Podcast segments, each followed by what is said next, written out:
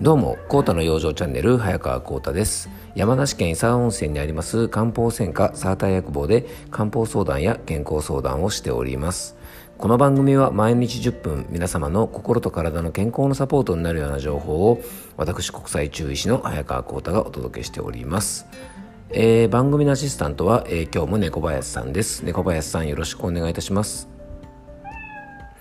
はい、よろしくお願いいたします。えー、っと、なんか今日はあれかな、猫林さんからなんか皆さんにご連絡があるんですかね？猫林さん、えー、っと、何か連絡があるようですが。もう。え、ということみたいです。皆さん、えー、っと、よろしくお願いいたします。はい。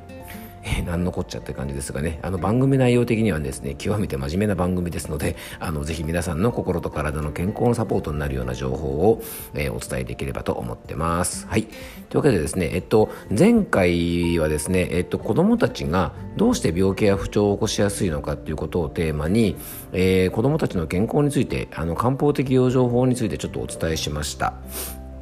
で今回はその第2弾で前回はですね、まあ、あの題名にはね漢方的養生法とついてましたがあのなんでね子どもたちの体調というのを、まあ、改めてですがねいろいろ気をつけなきゃいけないのかあの子どもならではの理由ということをちょっとお話しさせてもらいましたが、えー、今回はですね、まあ、第2回目ということでいよいよですね子どもたち向けのあの病気になりならない、えっと、病気を防ぐですねあの養生法とかですね病気になっても悪化させないようにしたりとか予防につながるようなですね、えーと養生法をお伝えしていきたいと思います、えー、今回のテーマは子供は小さな大人ではない子供ならではの漢方的養生とは第2弾ということで、えー、お届けしたいと思います。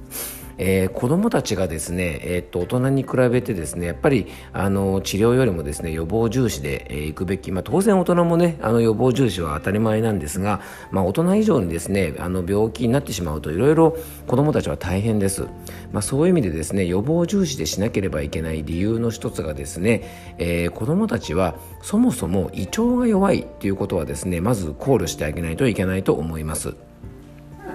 子供たちはですねまだまだ、えーと、胃腸の働きが未発達で、えー、ちょっとしたことでですねまずすぐ異常の症状をね訴えることが多いというのも子供の特徴です。えっと、小さい頃にですね結構皆さんもあのちょっと食べ過ぎたらねあのこう嘔吐してしまったりとか下痢をしたりとかですね、えー、結構あのお腹にまつわるトラブル多かった方も多いんじゃないでしょうか。あの僕自身もですね小さい頃はよくお腹を壊してた記憶がですね非常にあります。なんか嘔吐したりとか下痢をしたりとかすることが結構多かったなと思いますし僕の子供たちもですねやっぱ小さい頃はそういうことが結構多かったかなって気がします。で、えー、っとまあ、子どもたちはもともとね胃腸が未発達ということもありますしあと子どもたちはですねあの好きな食べ物を自重したりとかですね我慢したりすることができないため、えー、ついついですね食べ過ぎたり飲み過ぎたりして嘔吐や下痢を繰り返したりすることなんかも多いんですね。で人間の体というのは胃腸から消化された食べ物で僕たちの体できてます。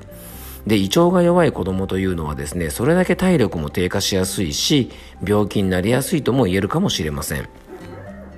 で食べ過ぎや飲み過ぎなどをしてないのでのにですね胃腸の調子を崩しやすいお子様はまずですね胃腸の調子を整えてあげるような割とこうですね日頃から胃腸が弱いような方はですねまああのお子さんでも安心して飲めるような漢方とかですねまあいろんな胃腸虚弱のためのケアができるものもありますからまあそういうものをですねきちんと相談して、えー、ちょっとこう使ってですね補ってあげたりすることも大事ですがなんといってもですね胃腸に負担をかけない食事を含めての生活習慣が大事です。でこの胃腸の調子を整えて整えておくということはですね、まあ、いろんな病気の予防につながりますので、えー、まずですね自重できないだけに食べさせているのは保護者であるということをですねきちんと理解してほしいと思います。まあ、子供たちがいくらねだってもですね、えー、と最終的にあげるかあげないかの判断というのは、まあ、あの保護者の方があの決めることだと思います。なので、えっと、保護者の方もですね、まあ、ちょっとこれはね、なかなか難しい部分もあるんですが、あの、お子様のためにですね、まあ、その場のあの、まあ、感情にですね、流されずに、えー、まあ、ちょっとかわいそうだからとか、言うこと聞かないからとかですね、まあ、そういう感情に流されず、あの、少しずつでもですね、子供たちが自重できるように、あの、そういったものね、食べるものをね、与えるときは気をつけてほしいなと思います。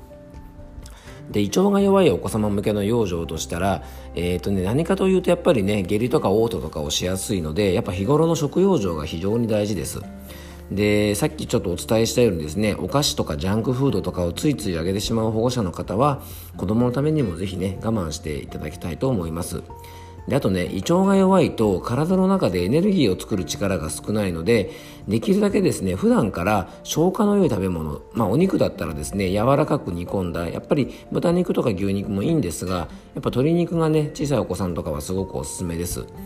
あとね野菜はですね子供でも食べられるようにちゃんとね火を入れた状態まああのー、おすすめがですねやっぱりスープ状などになっていて、えー、消化のサポートができるようなもので量をですねある程度、えー、火を入れた野菜であれば食べられるのでそういう工夫をしたね状態で食べさせてあげるといいんじゃないかなと思います。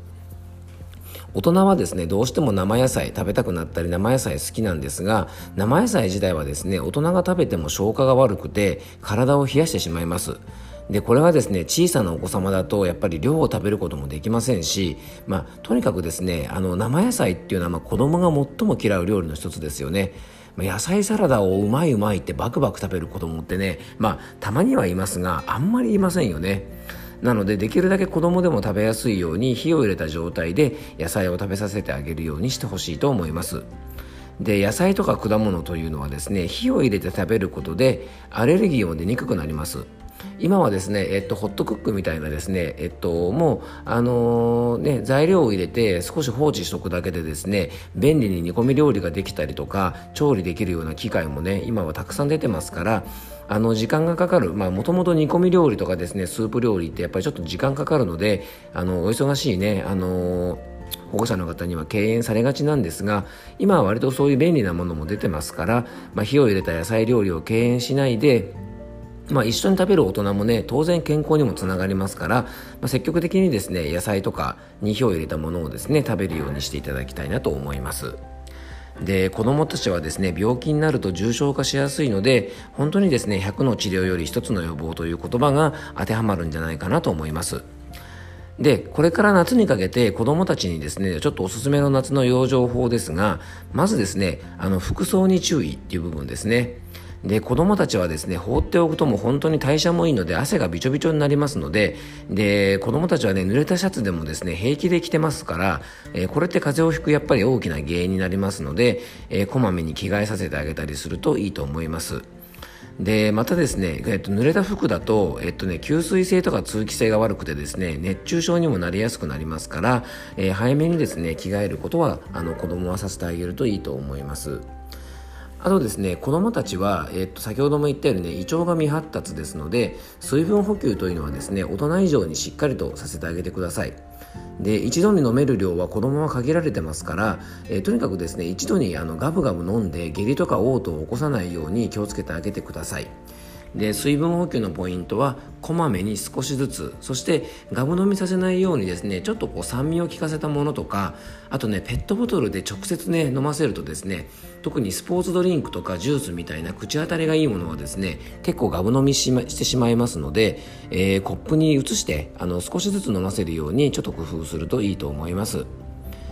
あとですね夏ならではの、えーと感染症予防ということもしておくといいですよね。でプール熱なんかはですねよく夏になると耳にする言葉ですがここはねやっぱり基本なんですがやっぱうがい手洗いそして免疫力が低下しないようにちょっと気をつけてあげてほしいと思います。で中医学ではですね液というですね、えっと、気の一つなんですがこれが弱るとですね免疫系が弱っていろんな感染症とかアレルギーが出やすくなります。で液というのはですね皮膚とか粘膜とか汗もコントロールしてくれますから夏場の健康管理には欠かせないものなんですね。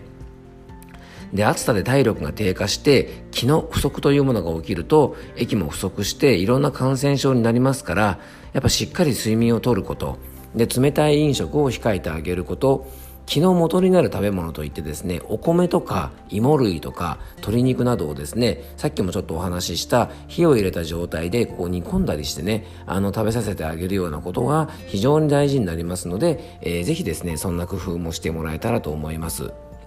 でいろいろ気をつけてもですね感染症などの病気にはどうしても子どもたちってなりやすくなりますから、えー、さらにですねプラスアルファで予防していくにはですね、えー、先ほどの液を高めるのと一緒にですね皮膚粘膜を弱らせないように、えー、カルシウムをしっかりとっておきましょう。でカルシウムを取るのと同時にですねカルシウム不足を起こさないように甘いジュースやお菓子飴などをですねあんまり取りすぎないようにぜひ気をつけてあげてください。